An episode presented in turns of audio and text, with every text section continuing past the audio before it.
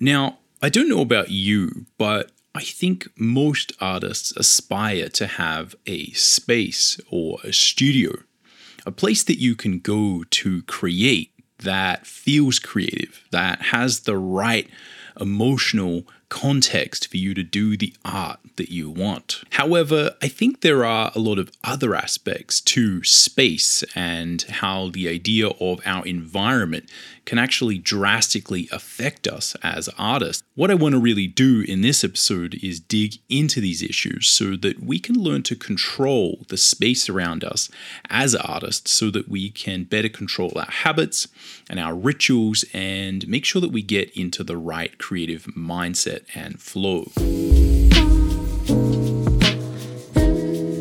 All right, welcome to the Visual Scholar podcast. My name is Tim McBurnie. I've been a professional working artist for over 20 years, and on this show, we're all about demystifying the worlds of art, creativity, and productivity so that you can get better faster and enjoy your artistic journey. On this show, I'm often talking and touching on the ideas of ritual or habit and how creating positive associations and positive habits can be a really good way to kind of hack the way that our human creativity and the way that our mind functions. And we can use the idea of habit which can sometimes be a bad habit, can sometimes be a good habit, how we can use that to basically create the habits that we want and sort of codify them in what I would define as artistic rituals.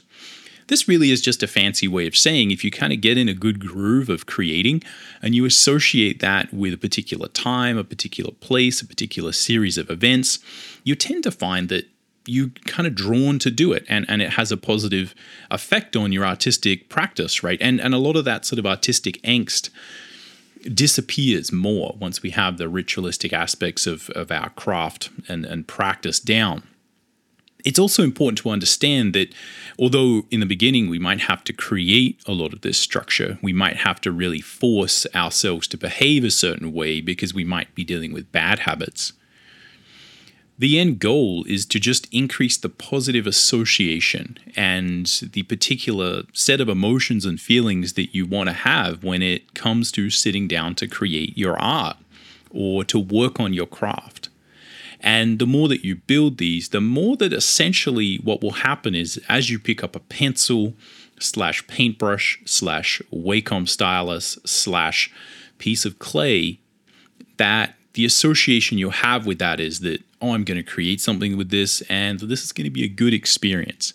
And everything really is meant to, that I'm talking about, is really meant to dial in on that simple relationship. And what I'm going to do here and what I have done in the past few episodes is, is kind of try and cover this ground in as much detail as possible because I feel like the more sort of understanding of why these things are happening, often these concepts of subconscious action being, you know, maybe semi controlled by conscious thought, right? Often, again, the reason we feel like we're, you know, creating art and, and we feel good is a little bit mysterious to us.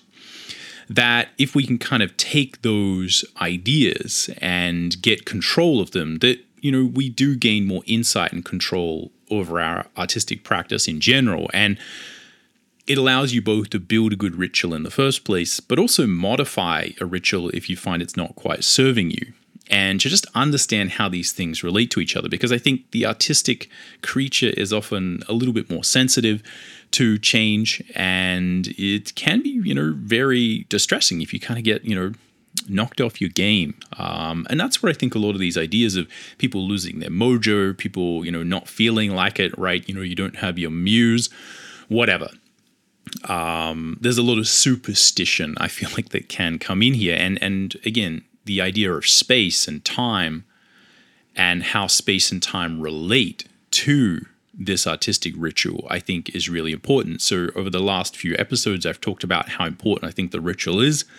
In the last episode, I talked about how time really plays into this, and what we're going to do today is is really look at how space plays into the idea of your ritual and and kind of what makes you want to create and how we can modify the space to make that you know happen more and, and potentially again handle different creative tasks uh, using the space I think that it's important to understand that the idea of time and space are kind of interconnected. And again, I'll get into that a little bit as we progress. What we're always trying to do is create the association of positive feelings and emotions, the type of feelings and emotions that you want when you think about creating, or that when you go to your creative space, your studio, or whatever it is. Again, there's a lot of tricks to this. You don't necessarily need a studio. You certainly don't need a fancy studio. I think controlling these ideas means that you're thinking at a level above kind of, oh, I need this fancy studio, or I need this fancy thing. Um, we can create these positive associations with very very little even if you're just starting out and you know you might be a lot younger you're living in your parents house right you don't have control over the space i think that can be very challenging or again, you know, you might be in a different sort of situation where, again, you don't have the time. It's hard to sort of get all these things to work. Either way, I think, again, the leverage comes from understanding. And that's really what we're going to dive into in this episode. So, what I'm going to do again in the first sort of part of this is just make the case for how space can be really important. And after that, again, we'll sort of go into some, you know, slightly more applicable concepts that I think will really relate to us as artists. And again, I'm going to really dig into the the sort of takeaway section of this, and I I, I want to you know focus mostly on that because I think that there's a lot of really simple things and tricks you can do, and even if you just find one of these that will help you, uh, I think it can often be life changing. But in the beginning, I think it's just important to understand that again, we can consider spaces like, oh, here's my studio, here's my um, you know bedroom, and you know here's my living room, here's my kitchen, whatever these things are. These rooms have meaning to us. We are likely to behave differently and feel differently in these rooms, and we're gonna maybe feel like we should be drawn to do a particular activity in these places. Essentially, now to kind of back that up, um, I think again, I, I'm not sure how much science has been done on a lot of this, but there's a lot of colloquial um, sort of you know evidence right that you can have for this based on experience right? So you know the the classic example that's given about how we really are different people depending on our environment can be you know summed up by the idea that you know when, when you're with your friends you're a particular person you behave a certain way when you are around your parents, right? When you're around your mother, you're going to behave a different way. When you get pulled over by the police, you're a completely different person yet again. And the change that happens is instantaneous. Uh, and again, if you've ever been pulled over by the police, again, you know this thing. It's like whatever was happening previously stops. And again, you kind of have to really reconsider. And there's you know, obviously a, a huge variety of, uh, of different sort of situations and people that we are depending on our environment. When we go to work, we're typically going to behave in a more professional way when we're in, you know, and and that means that again, you know, we're we're automatically creating a huge sort of cascade of limitations and self-editing and doing this and thinking this and all of these things uh, are just sort of meant to key us into what is going to be optimal for our survival, essentially, in that environment. And I think this is obviously based very much on evolution. You would need to behave differently and you would need to behave differently quickly, depending on the situation. And I think this is, again, a really, really important observation to make. So, if we look at how this idea of just, look, it seems to me a real clear fact that we are able to be different people and to be able to change who we are very quickly depending on our environment. Although there are assistances that are often implemented sort of automatically to changing who we are based on our environment and the way that we travel there. Um, and there's often rituals involved in that. And I've talked about that before the ritual of going to work.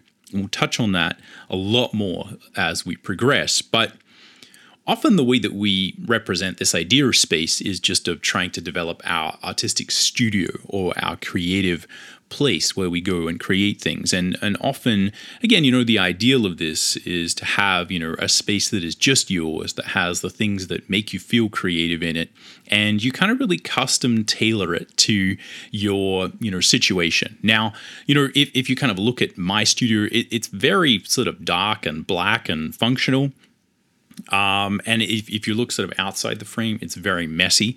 Um, and it is not necessarily sort of one of these Instagram esque studio spaces. The key here is that the space works for you and it makes you feel a certain way.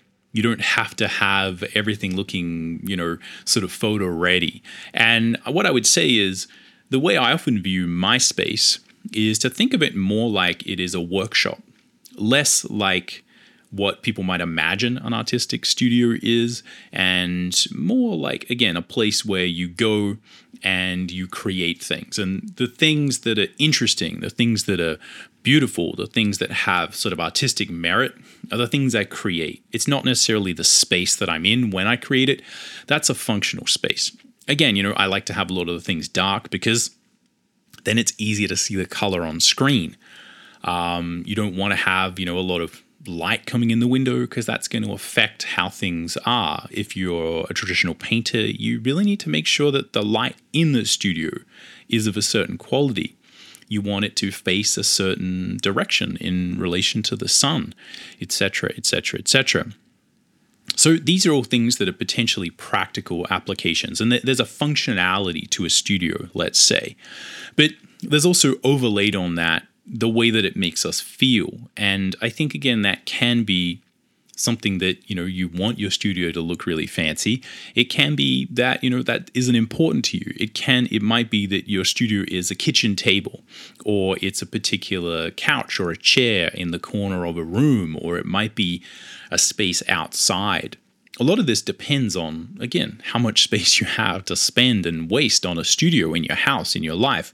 Again there's no rules to this the space is a physical space, but it's also a space that exists in your mind. And it's this connection between those two that I think is really important. And what I'm trying to unpack is that the space and our studio that we go to create is something that we can manufacture externally and also internally.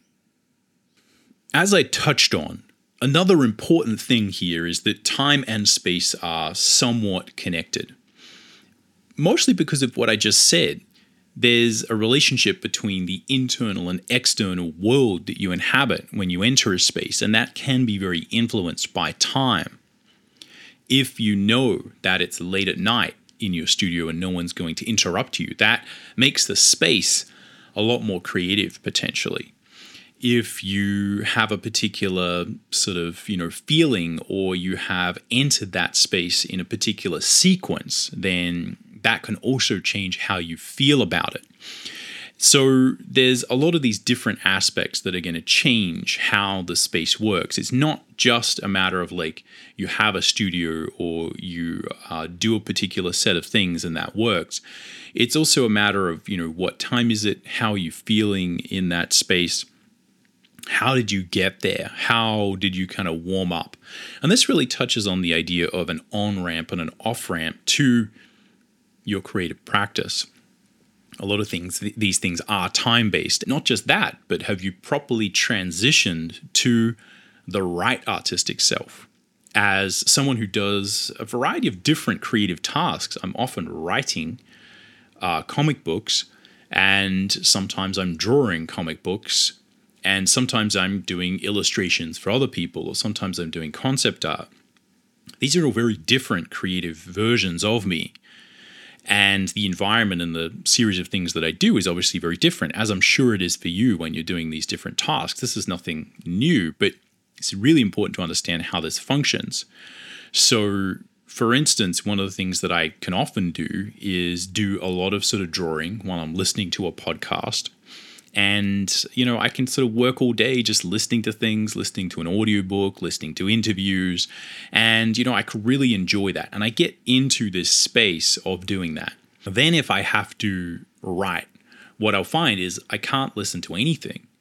And it's a major jarring sort of contrast. And the thing there is often that that can feel like artistic block or sort of artistic angst. Like why don't i feel like doing this I've thought about it. I should like doing it. I'm, I'm in my creative space, but it something's not working, right? There's a bit of nails against the chalkboard. There's there's a bit of friction there. And I think the more that we focus on the friction, the more discomforting it, it can become. The more we procrastinate on these changes, the you know the worse it can get. And I think it's often using these ideas of ritual that will really help me to get over these humps and kind of say, oh, okay, I need to kind of be a slightly different person when I'm writing because I need to, you know, do it more or less in silence or with some very sort of instrumental music and this is where, again, I can use the space to help me do that. And the more, again, I associate the space with the environment, with the tools, the more I can then start to manipulate that. So, as another example from my sort of own situation, what I have found, and I've mentioned this before on the show, is that I can often be quite efficient at writing if I take my little sort of notebook. I, I have like a sort of little moleskin style notebook and I'll kind of take that outside.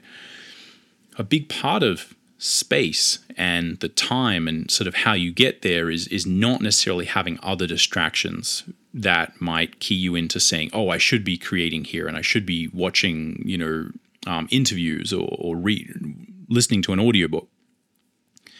Having a, a very different space change, right? Going outside to a completely different environment, only having my notebook kind of just allows me to say, oh, okay, I'm kind of a different person because I'm in a different space and therefore I should be writing. And the more I do that, then the easier it is for me to make that transition and become the writing version of myself. This is where, again, these ideas of space and time can start to intermingle. So, again, just appreciate that. That it, it, this is often a matter of combining the ideas of space and time. Another aspect of space that's kind of linked to that is what is the quality of the space and how does that kind of help you to do the things that you want to do? So i think you know are you going to be distracted in a particular space is a very important part of how we relate to it creatively. So if i go somewhere else where i know no one's going to distract me it's a lot easier for me to create a ritual around that. And one of the things that I've frequently done throughout the years is if I do have something that I'm finding that I'm constantly being distracted by and it's really hard for me to focus on it, I will just kind of try and carve out some time of my day to go somewhere else, right? That might be going to a cafe or going going basically anywhere. You can just walk to a park, you can walk somewhere else, just where you know that the natural associations you're going to have with either the place that you work or live or are most of the time, that those things aren't going to play on your mind again, it's this transition to a different space that allows us to more easily become a different person and to do so quickly. Other things that can play a major role with the space that we have are just very simple environmental factors. Um, do we have good music that we like there? Is that helping us to key into the space? Is the lighting something where we can control it to help our creative practice. That might be, again, you know, making it not too bright so that it's distracting. If you're trying to draw on a Cintiq or a, a iPad or something like that, and you've got light reflections on the screen, that can be very frustrating. A big part of what I've always tried to do with lighting Oh, this is again, this is another one of these little kind of uh, hacks, is try and make sure that I always use up lighting because it feels more diffuse. And I always also try and make sure that in my studio I have daylight um, light, right? And, and again, uh, that's a little bit easier to do now because there's a lot of sort of LED lights and stuff like that. But yeah, I, sort of notice that uh, the more sort of diffuse and, and consistent, right? And uplighting just sort of bounces the light off the ceiling. So you get like more of a diffused light, like less shadow essentially, less harshness to it. I find that this allows me to focus for longer and it is uh, more consistent. So the light is less likely to change throughout the day. It's more going to be like if I open the window, the light is in the room is going to be very similar to if I have sort of artificial uplighting, just stuff like that. So again, that's a one example of how I you know really try and modify the lighting to and the scenario and the, and the situation, the space to help my creativity, but also how then when I go out and I'm in a cafe with a whole bunch of other people and there's this harsh downlighting, how it just sort of changes everything. I'm just like, oh, I'm not used to this, right? Um, and again, you know, uh, on the one hand, that's me, Tim, being sort of super picky and sensitive and sort of fussy. And, and I, I would say most people would view the things that I say around that as like, oh, that's just Tim being sort of super um, particular about everything. Um, but at the same time, I think like a lot of artists are like that, and they might not be like that about that, but they'll be it about something else. And often that sensitivity is what allows us to be very particular about our art. But again, this concept of, you know, is the lighting how you want? Is the music? Are the sounds? Is the air, right? Is the temperature? How are all these things sort of interacting and making it feel as if you have the right kind of creative space? Another thing that, again, can be used for different reactions is do you have everything you need? So if you kind of have that little voice in your head of like, oh, maybe I'm going to need to get up and get a drink or get uh, a refill, or maybe I'm going to be hungry, or uh, maybe, again, as I was saying, you're going to have, you know, you might have a distraction, or you're not quite sure where all the things that you're going to be using for the particular project you're working on are.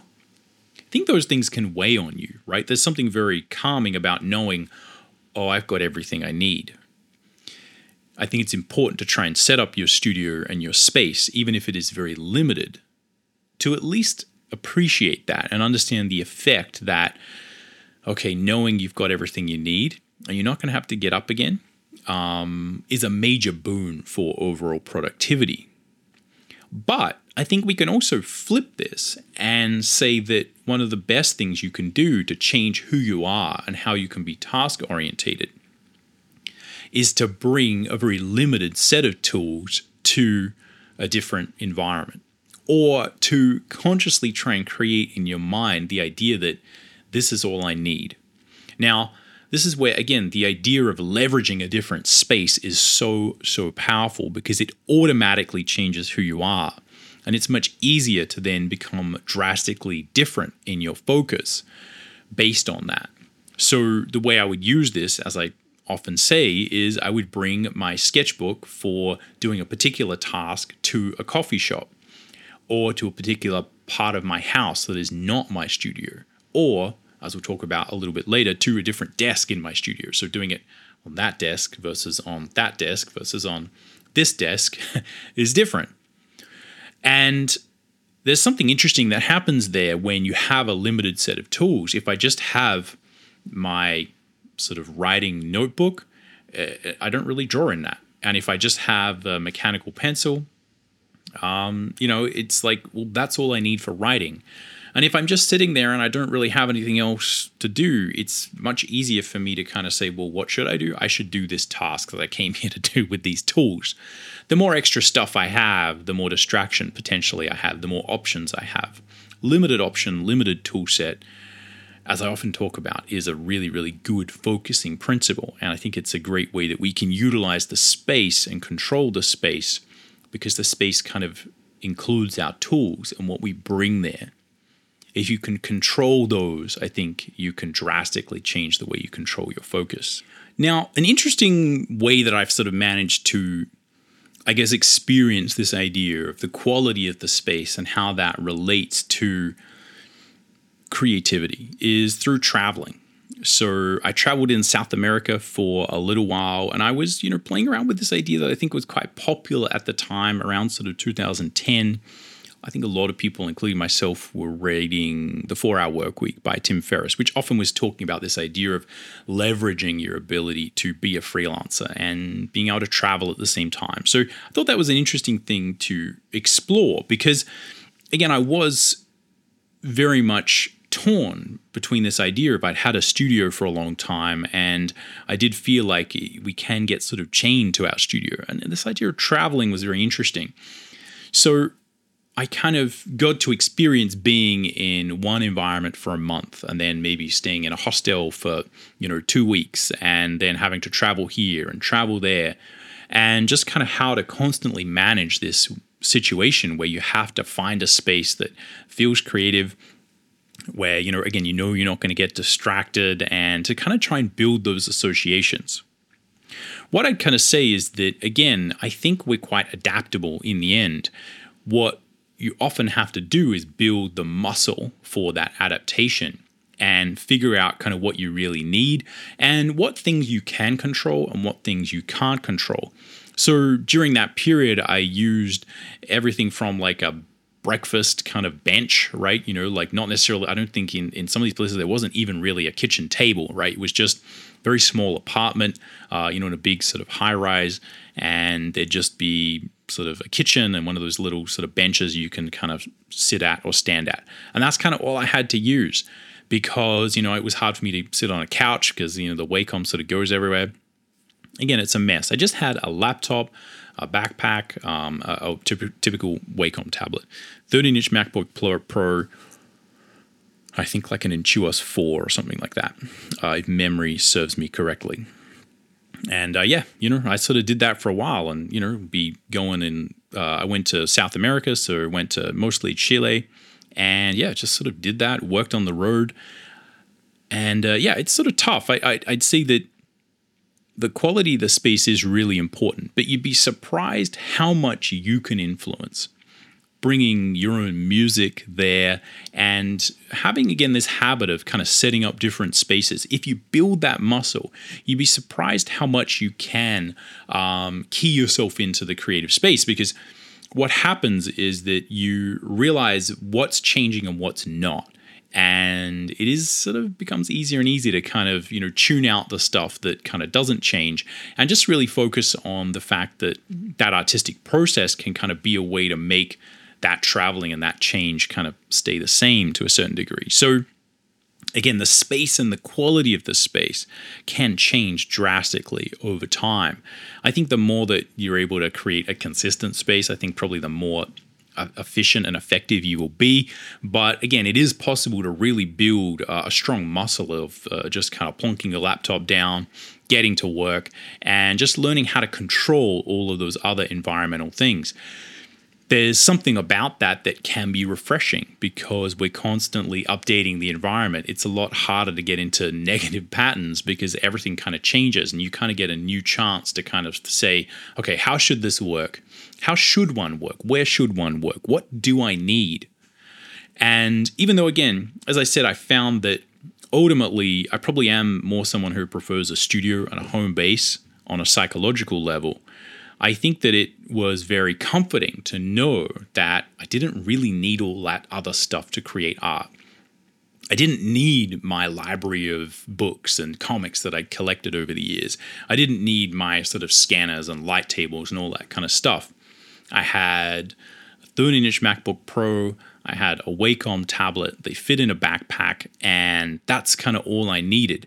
And again, I think that also can be really good from a ritualistic standpoint to have a minimalistic set of tools that you can sort of take anywhere and, and sort of get used to.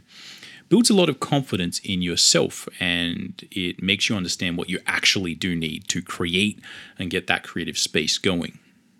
So, I really want to get into some hacks and tricks and things that we can do to really apply these things and, and, get leverage on our own creative practice. But before we do that, I think one of my favorite things that needs to be touched on is the concept of transition and how transitioning through space can be a major way for us to influence the way that that sort of artistic space that we end up in feels as I said, often what we're dealing with is that we are actually different people throughout the day, depending on our situation. You've got your friends, you've got your parents, and then you've got the police. You're different people in these different scenarios. And we're also often frequently changing who we are depending on whether or not we are at home or at work. And that really is a big part of, you know, really kind of what we're dealing with here is the idea of work or creative practice versus, you know, other things that we might do throughout the day. Now, I think the most important thing to appreciate here is just that you, you kind of need a bit of space to get on and off that creative feeling, that emotion.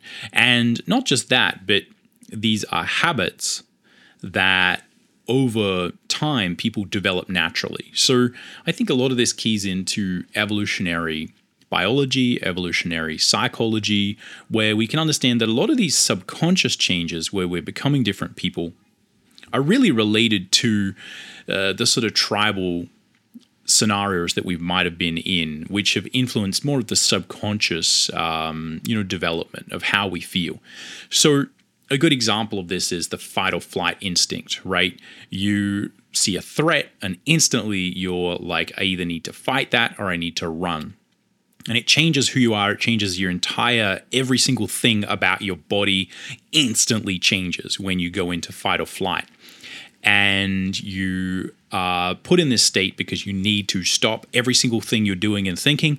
You need a full hard reset. It needs to happen as fast as physically, humanly possible and all the people who weren't able to make that transition died because they got eaten by a tiger hundreds of millions of years ago, right? We've had lots of ability and evolutionary sort of pressure on our ability to change state really quickly when we're faced with something.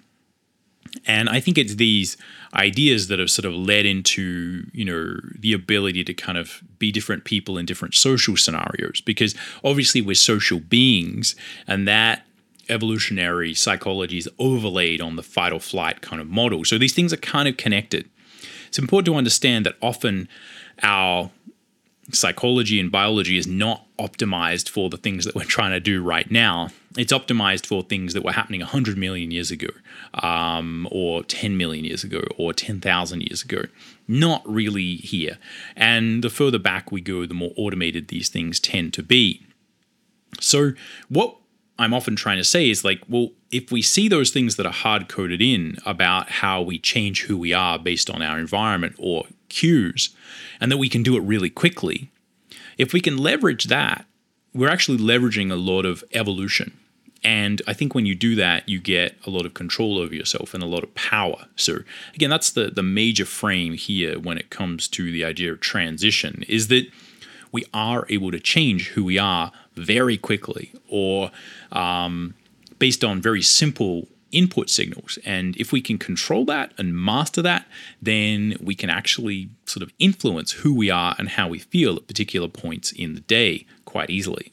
So if we look at how we might observe the, the idea of an on ramp and an off ramp functioning for most people, we can see this happening all day, every day when people go to work typically people have a series of things that they're doing as they go from waking up to going to work early in the morning. And it involves, again, like getting ready, getting dressed. So, this is where, again, we're changing our physical appearance. And that's very important. It, it changes how we feel in that costume that we're wearing. Again, if people are wearing a suit or a particular sort of uniform they need to wear, it's going to have a large set of associations with it. And putting that on is going to begin that change, as is, you know, sort of the breakfast routine and also a lot of these transitional physical points where this is very sort of interesting. Um, and this is delves more into the philosophical, mystical sort of side of this, but I think nevertheless, we, we can observe how this functions. But the transition through portals or doors, I think is very, very, very important. And I think a lot of this stuff happens so, so subconsciously. And a lot of people, I think, are very distressed when they notice how automated these things are and how they are changing and becoming a different person when they're around other people because we want we want to imagine we're kind of the same person, right? And, and, and, there's some consistency here. And actually, what's happening is it's a little bit more monkey, right? It's a little bit more like, oh, you kind of do all these things and then you behave a different way. Like, why is that? And it's like, oh, well, you know, I'm at work. It's like, but, but, but how, right? Um, and, and I think a lot of this is again keyed in from evolution that the traveling from one place to another uh, naturally makes us sort of change who we are. because that's uh, an easy sort of functional reason that you might need to change. Going through a portal, going through a door is another one of these situations. So the ritual as I see it for your average person, right, which again, you know, I just sort of imagine because, uh, you know, I see these people going to work, but um, mostly I've been a freelancer my whole life, is that people are doing these series of transitional elements where they're moving through space and time, they're changing their appearance, they're going through these doors, they're going through these portals and they get to work. And it's that process of doing that that is an on ramp to work. And by the time they get to work, they're kind of prepared to, you know, do that stuff. And sometimes it can be better to have a long commute because it allows you to prepare mentally for what you're about to sort of undergo and who you have to be to change. It can be very distressing to have a very quick turnaround where you just enter your studio and it's like, okay, now do the work do the thing, right? Be creative, be an artist. We're a little bit less used to having no time change between having to be one person and another. Again, you notice when you get pulled over by the cops, it's a bit distressing. It's kind of more of that fight or flight change where you're like, oh no, what's going on, right? Am I, I, is this the end of my life or not, right? Um, again, there's lots of different ways the state can change. But either way, there is an on ramp that is a mix of time, behavior, this weird ritualistic stuff that, again, we see as normal. And most people, it's so natural to them, like, oh, of course you're doing this. But if you were to observe it and make a documentary about your average person in a Western country going and getting ready for work, it would appear very sort of mystical, right? Like, why are you doing this? And there's this sequence, and they do this over and over again, right? Routine. Stuff is important because it allows us to automate that transition. And similarly, you often have a, a, commute. You know, it, it, might even be a, you know, a, a, a short commute, but it is nevertheless a commute home where a series of other things happen. Right, people loosen the tie, they take off the jacket. Right, you get in the car. Um, you know, people often have something they do. You know, go to the gym. They do something. There's important to have these transitions, and they're very natural. So we can observe that happening. Everyone does that. That's just a fact. Now, one of the things that again you'll see with um, sort of my experience of this is that as an artist, I don't have that ritual, right? I, I get up and I have the room that I sleep is very close to the room that I do all my work in. And that's something that, uh, again, pre sort of uh, COVID work from home pandemic, uh, that's something that was very you know not many other people had to deal with that. So i've had a lot more time where i've had to think about these things and consciously develop them. And that's something that uh, again you've seen a lot of productivity literature and just a lot of these situations in general where you're dealing with people having to be very productive while they're working from home. You tend to start to do weird stuff you tend to start to have weird rituals and things you do in the morning to make yourself sort of get into the right frame of mind. And because there's none of this other stuff, no one sees you do these things, they can be very personal, right? It could be you know, that you have a bath, right? Wake up, have a bath, sit in the bath for an hour. Like, I don't know, whatever works for you, like, really doesn't matter. Like, nothing matters except for does it work for you? Uh, could be a matter of going for a walk. The key is to understand how and why these things function. So that's really what I want to talk about again when it comes to transitions. So I think traveling and really any degree of travel that becomes repetitive or regular will help us to change state. What I often recommended to people when everyone was sort of starting to have to work from home, uh, we, I did some sort of uh, even some shows on this that are still um, online where I was working at the concept design uh, workshop in Adelaide, and we had a lot of students who had to be at home. And I was like, look, you know, here are the things we have to do. And a lot of things that will work are to, okay, you're, you're, you're in the same house, but just go and walk around the block and come back to that same house. And when you come back to the house, now you're in work mode. Now, why should that work? It sounds ridiculous. It's like, well, it's just, you're just sort of hacking a lot of these natural systems that occur with transition and more, most more importantly, the portal. So you can observe the portal concept, which is 100% mystical, and I've never heard any anyone else really talk about this. But I think it's just one of these sort of magical things that happen. So you can observe the portal slash door phenomena by in, in two situations. One is you're in one room of your house and you say, Oh, I need to go into that room to get that thing. You go into the other room, you cross the portal, you cross the door, and you stand there dumbfounded and you forget why you came in there. Second thing, you say, Oh, I need to open the fridge to get this thing.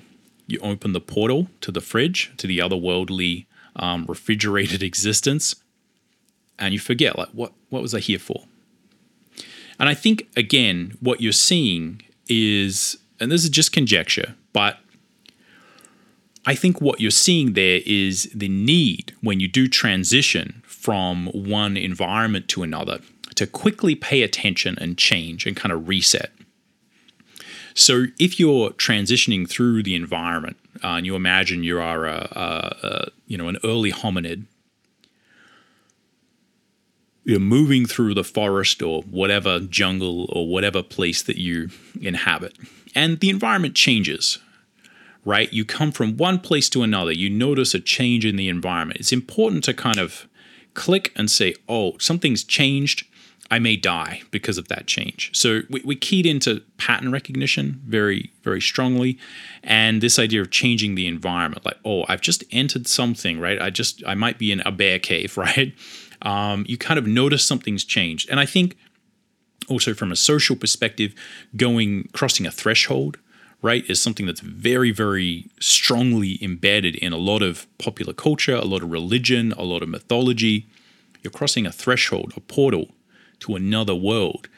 And you need to, if you enter someone else's house or you enter a portal or you change this, you need to instantly forget all the other garbage you were thinking about and just focus on what's going on.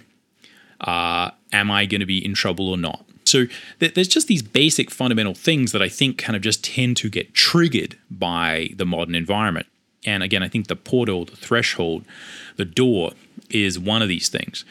Now, I think that you can use this quite easily for yourself to trigger state change. So, again, having a door to your studio is really good for this instance, but also just going out your door, right, will change who you are. You're like immediately like, oh, okay, I need to do this other thing.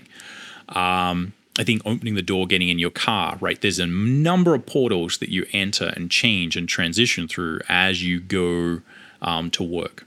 And if you're trying to create a ritual for yourself, all I would say is if you incorporate more of these sort of portals or doors, if you just basically walk through more doors, sounds really dumb, it can have this kind of literal magical effect where you're instigating and, and helping a state change by doing that. So again, the practical application of that is just simply, um, you know, if you are forced to work from home and you're not used to this, and it's hard for you to go from one place to another place, and you're still thinking about all this stuff because you're not used to that ritualistic change from going to work, just walk around your block, or literally.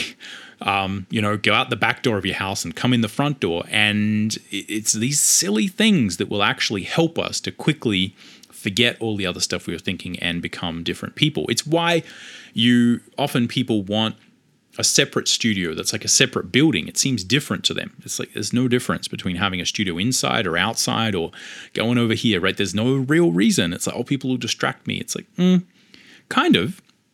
But also, I think there's a lot of this other stuff happening. So just appreciate that, again, often things that might seem a little bit weird to you when it comes to state change uh, can be very effective. And pay attention to the things that we naturally do as we transition from one place to another.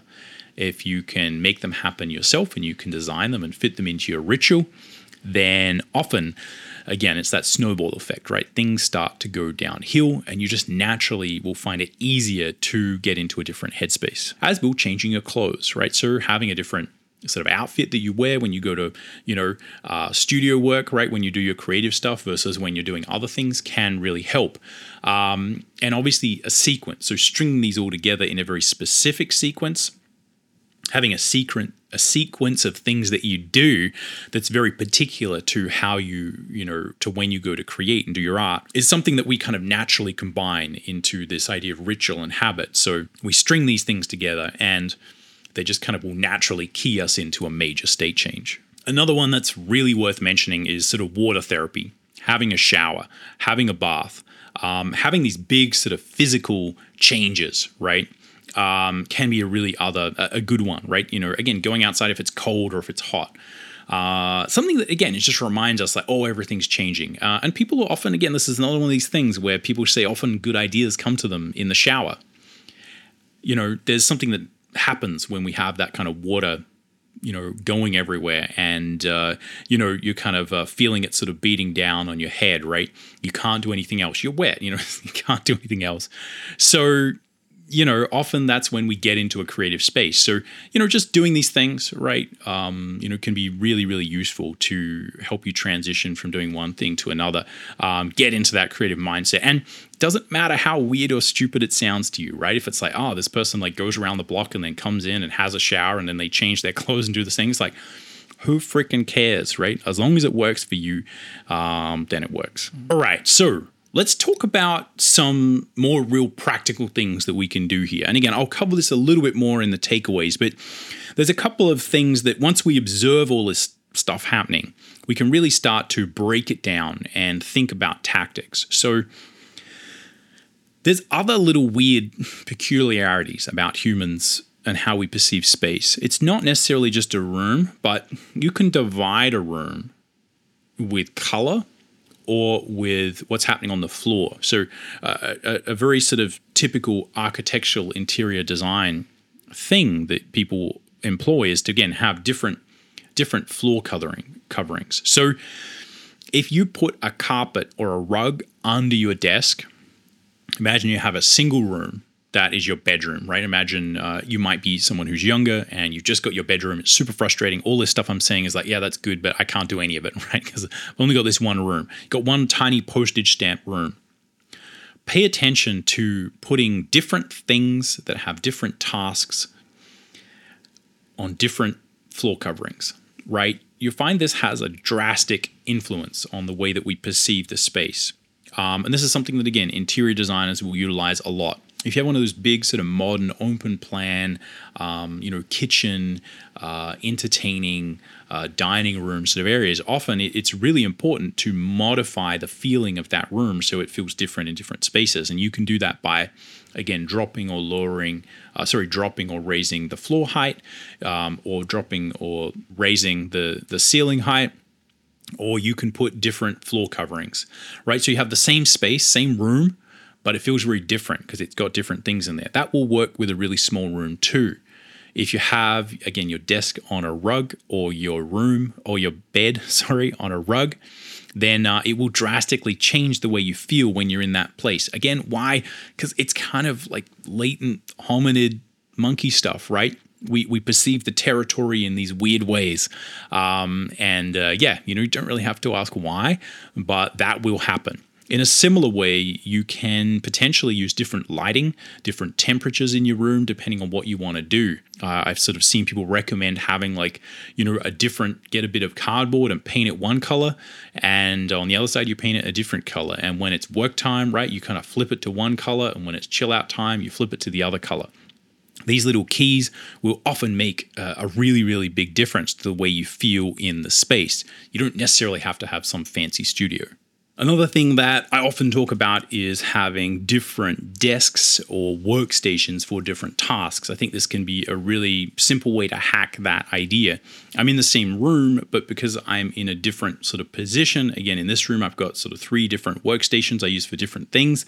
They're not necessarily sort of fancy workstations. Typically, what I just find is that I sort of upgrade my main workstation and I take the other one and I kind of like just sort of still have it in the room and then I do other things on it.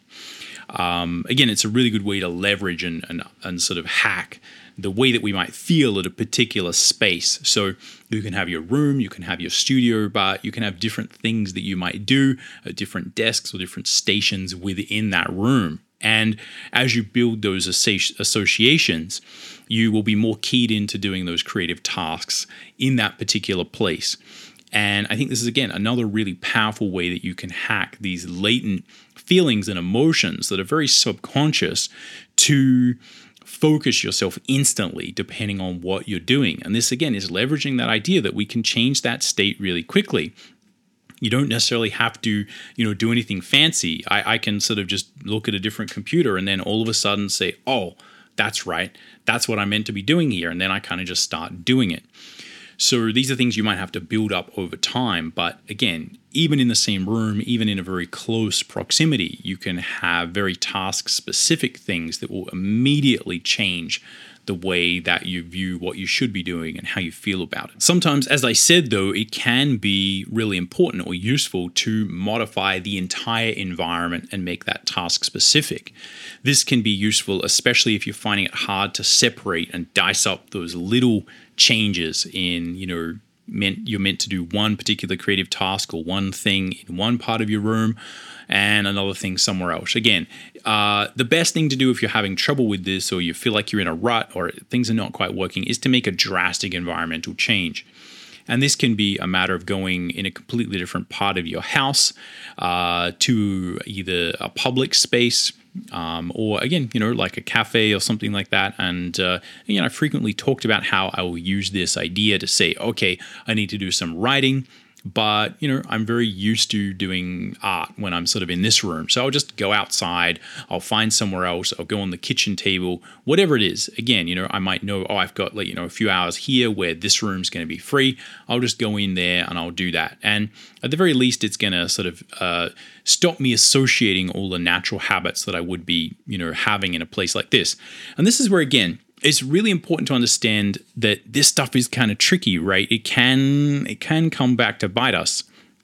So if you develop a really strong workflow and a really strong association with doing a particular task in a particular area of your studio or your house, then if you decide, oh, I need to do something else, or you want to try something else, you want to try something fresh, we're so keyed in and we're so drawn to do the old thing that when we do the new thing, it feels like, oh, I'm doing the wrong thing here. Your brain's doing the right thing. It's kind of focus. It's it's kind of focusing you on its natural association. But if you want to change the association, that can be very challenging and. It can often kind of mess everything up, right? Which is why, again, I think it's so, I, I found it really useful to have different stations because, again, I want to preserve those different associations that I have with different tasks. And it's a lot easier to do that with this physical change. So the key there to understand is that we're terrible at multitasking. We don't have any evolutionary ability really to kind of do multiple things at once and split our focus and be effective it's kind of just not how we're generally built, and all the literature supports that. Distractions kill focus, and you can't really be that productive if you're trying to do two things at once. But we are kind of really good at changing our focus from one thing to another and being keyed in based on the environment to do a particular task. And again, this is where we are utilizing our evolutionary ability to instantly change and have these fight or flight changes to every single thing that's going on in your body and your brain. You're instantly flooded with cortisol, adrenaline, and all this stuff because you need to run right right now. Everything else is just instantly forgotten, right? Done. Now, again, it doesn't have to be that dramatic, but we know we have that ability. And I think it's a lot easier, certainly for me, and I might just be sort of predisposed to this, but I found this to be the most useful hack in terms of productivity. Is just understanding that I'm terrible at multitasking, but I'm really, really good at being able to switch between them. So it's like, yep, sure, I'm not good at multitasking, but I can do an hour here on this and then turn around to this computer and do an hour on that one. And just because my brain is just used to doing a different task on a different thing, I'm actually quite good at switching to them quite quickly. And you know, I'm sort of multitasking, but just not at the same time. So it's all about understanding what we're good at and what we're not good at. And the more you practice and build those muscles for, again, disengaging and engaging our focus and our flow, the easier it is to change between these things, right? But again, just appreciate that fact. I think that we're terrible at multitasking, but very good at rapidly changing our focus and uh, you know almost you know we can almost instantly become 100% focused on a completely different thing the more you leverage that the more power you have over how you feel and how you can employ your energy over time all right so i think i've covered most of the ideas here that i think are really really important what I want to do, as I normally do, is think about takeaways. How can we kind of sum up and conceptualize this information into something that might be more useful? The first thing that often strikes me here is the analytical approach. So, I think here it's kind of weird, right? A lot of this stuff to me is something where I'm not really sure. A lot of it has like a scientific kind of evidence based existence, but many of these things I think are very observable, right? We can observe the concept of the portal, even though, again, that's a little bit more of a mystical idea. Um, but it is, you know, there are often scientific studies where you can see this stuff happening where it's like, oh, look how weird people are, right? You do this thing and this thing, and everyone just kind of does that thing. You hear these, like, um, you know, there's the classic scientific exper- experiment where um, you know, they they get a bunch of actors in in a waiting room or something like that. And then they put one subject, uh, you know, someone who's not an actor, but someone who's being experimented on into the room, and then you know something will happen that's an artificial, right? A sound will happen, and then everyone sort of gets up and. Uh, you know, kind of, uh, you know, makes a noise, right? Everyone just stands up, and they're all actors. And the person who's like, uh, you know, doesn't know what's going on is just like, I don't know what to do so they just do what everyone else is doing. And you can then do the classic thing where you basically cycle out all the actors and you keep putting in new experimental subjects. And this sort of ridiculous behavior that is completely nonsensical will just replicate throughout the human um, sort of population. And, you know, everyone's like, oh, that's kind of interesting. Uh, and I think often what happens is people are like, oh, that's kind of interesting, a little bit disturbing, but there's not a lot of takeaway there. There's not a lot of like, oh, well, that must mean that again we're not really often doing things for logical reasons and, and, and you know the social pressure is often so great that we'll basically do anything um, and you know there's tons of those things and a lot of them are very dark right? People are often just you know doing stuff again as i say because they did it yesterday.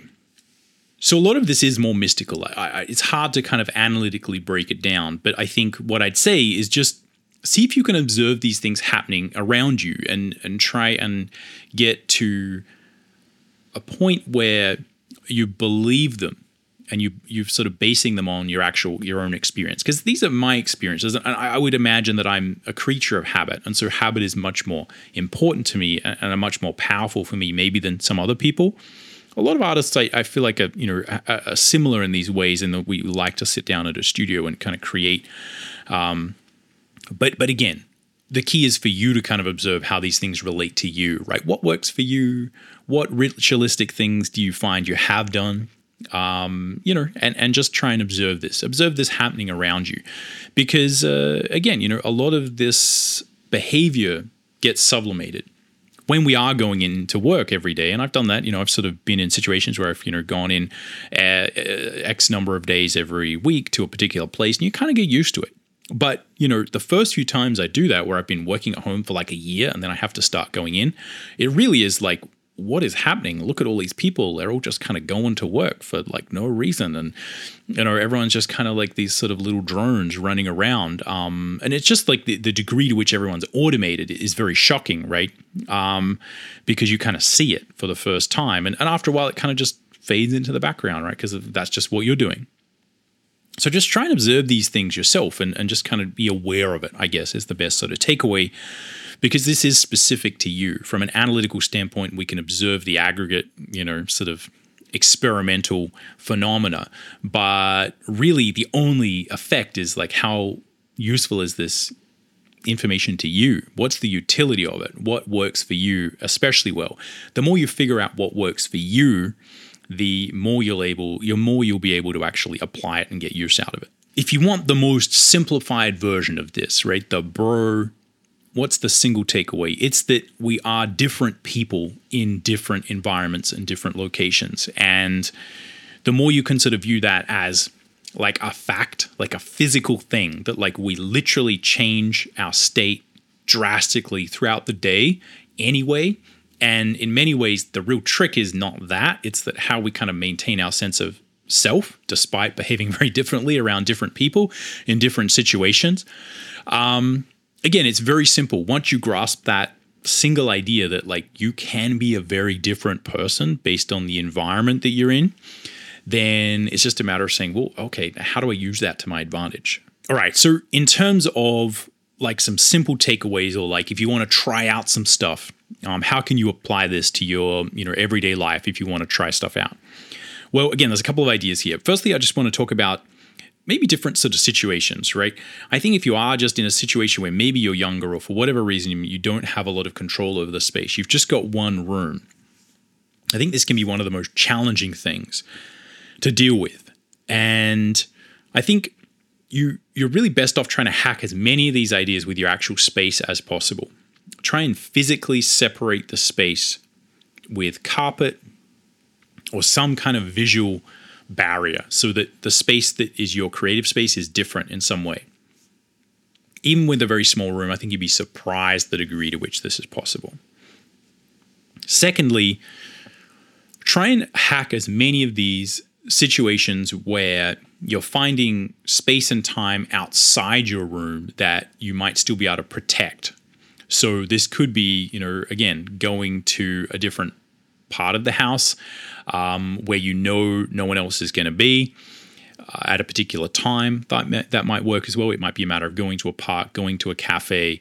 Uh, try to utilize these different spaces and different times, especially to get really focused work on. And make sure again you're finding and capturing the times where you know you have uninterrupted time and space to kind of work. I would really sort of look into the idea of utilizing lighting or, um, again, you know, different uh, things that can change, right? Literally putting on different clothes. Really funny little things like this will change the way that you feel about yourself in that environment. So I think that's really, really important, especially if you have that like bedroom slash study studio area, that can be really tricky because it can really mess up your sleep if you're associating doing other things besides sleeping in a room. From a basic sort of architectural interior design, uh, sleep um, psychology point of view, it's recommended that you, you only do sleeping in one room, right?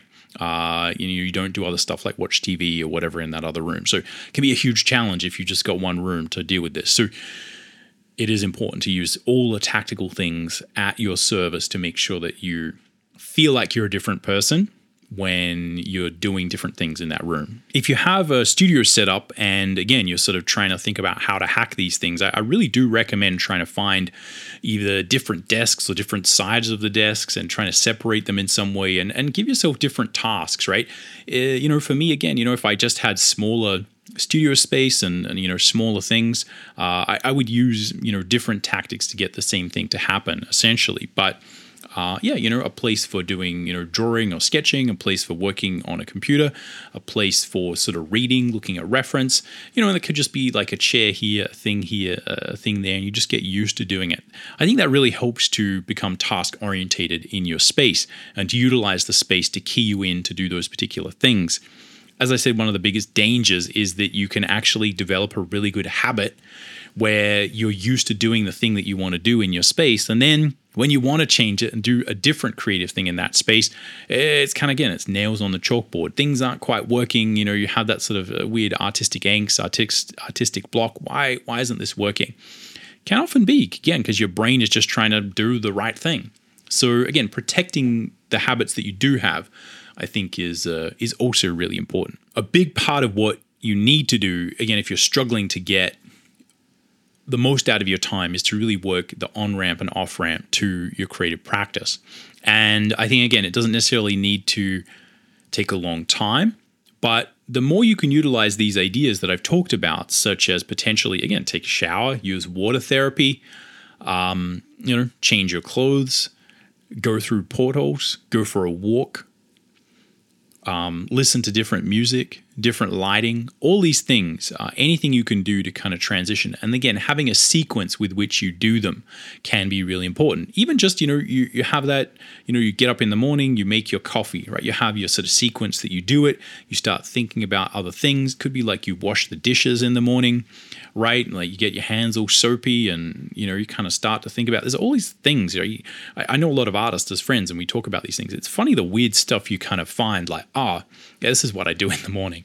And all that stuff will kind of key you into that. So it doesn't even need to be like, oh, I'm doing stuff that's for my ritual.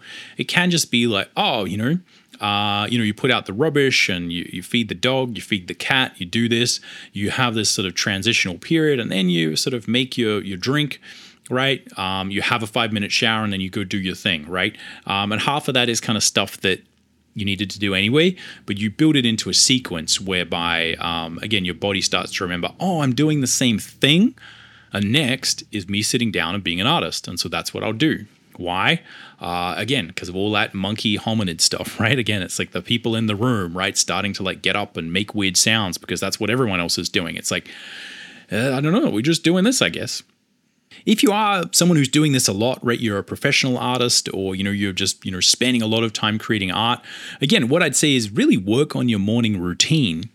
The more that you can get it so that it really works for you. And and is again a good combination of stuff you need to do stuff you like doing stuff that helps you change state get into the right you know uh, frame of mind uh, even if you're not even if you're just doing work from home stuff. I think it's really really important. And again it's one of these things where people who go to work who don't work from home uh, do this stuff anyway. And then when they have to when again when sort of covid pandemic hit everyone's working from home they kind of uh, again just imagine that like they can just kind of walk from one room to another. It's like, no, no, you got to get dressed. You got to do the stuff. I think that's a really important thing to do. Uh, a lot of people imagine that everyone who, you know, works from home is just uh, walking around in pajamas. It's like, no, no, that's the first thing you got to not do is right. You can wear comfy clothes, but it's got to be different to what you got out of bed in. Uh, and, and just make sure that, again, it's important that both you give that morning ritual time. Doesn't matter how weird it is, whatever works for you. Uh, and again, it can be a mix of stuff that makes no sense whatsoever. Uh, it could be, uh, you know, like whatever you want, whatever you want. Uh, as long as it works for you, as long as it gets you in the right frame of mind. And again, you modify it, you perfect it, people get really weird. One of the things I notice about all the people I know who work from home and have been doing it for years and years is everyone goes through these like weird phases get into weird patterns of, of doing stuff and all this it's very sort of particular but that's kind of what works. And it's no more weird, as I always say, than all the stuff everyone else does in order to sort of get themselves out of bed and, you know, to work. It's important to remember that all we're really doing here, the only thing that really matters is that we're trying to create and develop that space and time, that sort of creative practice, that ritualistic um, sort of space that we can go to. And anything you can do to create that, anything that works to make that better or more efficient or happen quicker, uh, is fair game. You know, I think it's just important to understand that we're all unique. The things that you're going to find to do are going to be different to the things that I'm going to find to do. And once you find them out, it's worth it. And it is worth experimenting and th- seeing what works. You know, try going for a walk around your block. Try going for a, you know, a walk in the morning. Try, uh, again, you know, having uh, more showers than you might need, right? As, again, as long as you don't have water restrictions in your state, right? Um, again, you know, these things can help. And, uh, you know, just try and build the ritual that you need. And remember, the main goal is just to have that space and time where you feel like it's time to create. If we look at this from more of a philosophical or spiritual level, again, the thing that always strikes me about this is just that the more we understand how these things are functioning in ourselves, I think the closer we get to really understanding who we are. And as I was saying, again, I think a lot of people have sublimated these weird ritualistic things that we do and when we, you know, study these concepts and see, oh, that's weird, people just kind of are following and doing what everyone else is doing because we're these kind of social animals. You know, I, I think it's really important to appreciate and understand that because you kind of have to be comfortable with these things as an artist. And one of the other things, you know, is that part of you know being an artist and doing artistic things is understanding the world you know to, to write stories i have to understand what motivates people right to create artwork and draw characters and stuff i have to kind of understand a little bit more about how all these things tick and I think that's uh, you know something that we can get closer to by understanding how we relate to ritual and work. I think all of these are really important ideas that touch everyone at a very very deep level. And I think if we think about this from a philosophical, spiritual point of view, the key is if we get close to this and if we understand this, then we're less controlled autonomously by these things that maybe we're not even seeing. And I think to do that is to raise our awareness of what is going on in the world and what our relationship to it is, and maybe ultimately how we can help it to be better. All right, so I think that's all I've got time for on this episode. Hopefully, these ideas have been useful. Hopefully, I've given you enough tactical things that you can actually do to maybe help your own ritual and you know understand these things a little bit better. There's uh, tons of ideas here that I've learned over the years that hopefully will help you as well. But again, just remember most of this is about understanding yourself, right? And uh, I'd really like to know what are the weird things that you might have found work. So let me know in the comments, or you know, get in touch. Um, let me know how this ritualistic stuff relates to you. And uh, yeah, you know, I think that will also help other people to appreciate and understand. You know that again, you know, uh, it's okay to do something as a ritual, um, even if it doesn't necessarily make sense, right? We're all weird and wonderful creatures as humans. Weird mix of again, you know, part reptile, part monkey, part um, social creature. Um, and uh, yeah, you know, all of these aspects of ourselves are important. So, anyway, let us know what you think in the comments. Uh, leave me a like, subscribe, etc. Leave us a review on podcast platforms if you're listening to this on Apple or Spotify. I think those reviews do really help to um, you know surface that sort of content and help other people find it. So, I really, really appreciate um, those things. But uh, yeah, other than that, we will catch you around on the next one.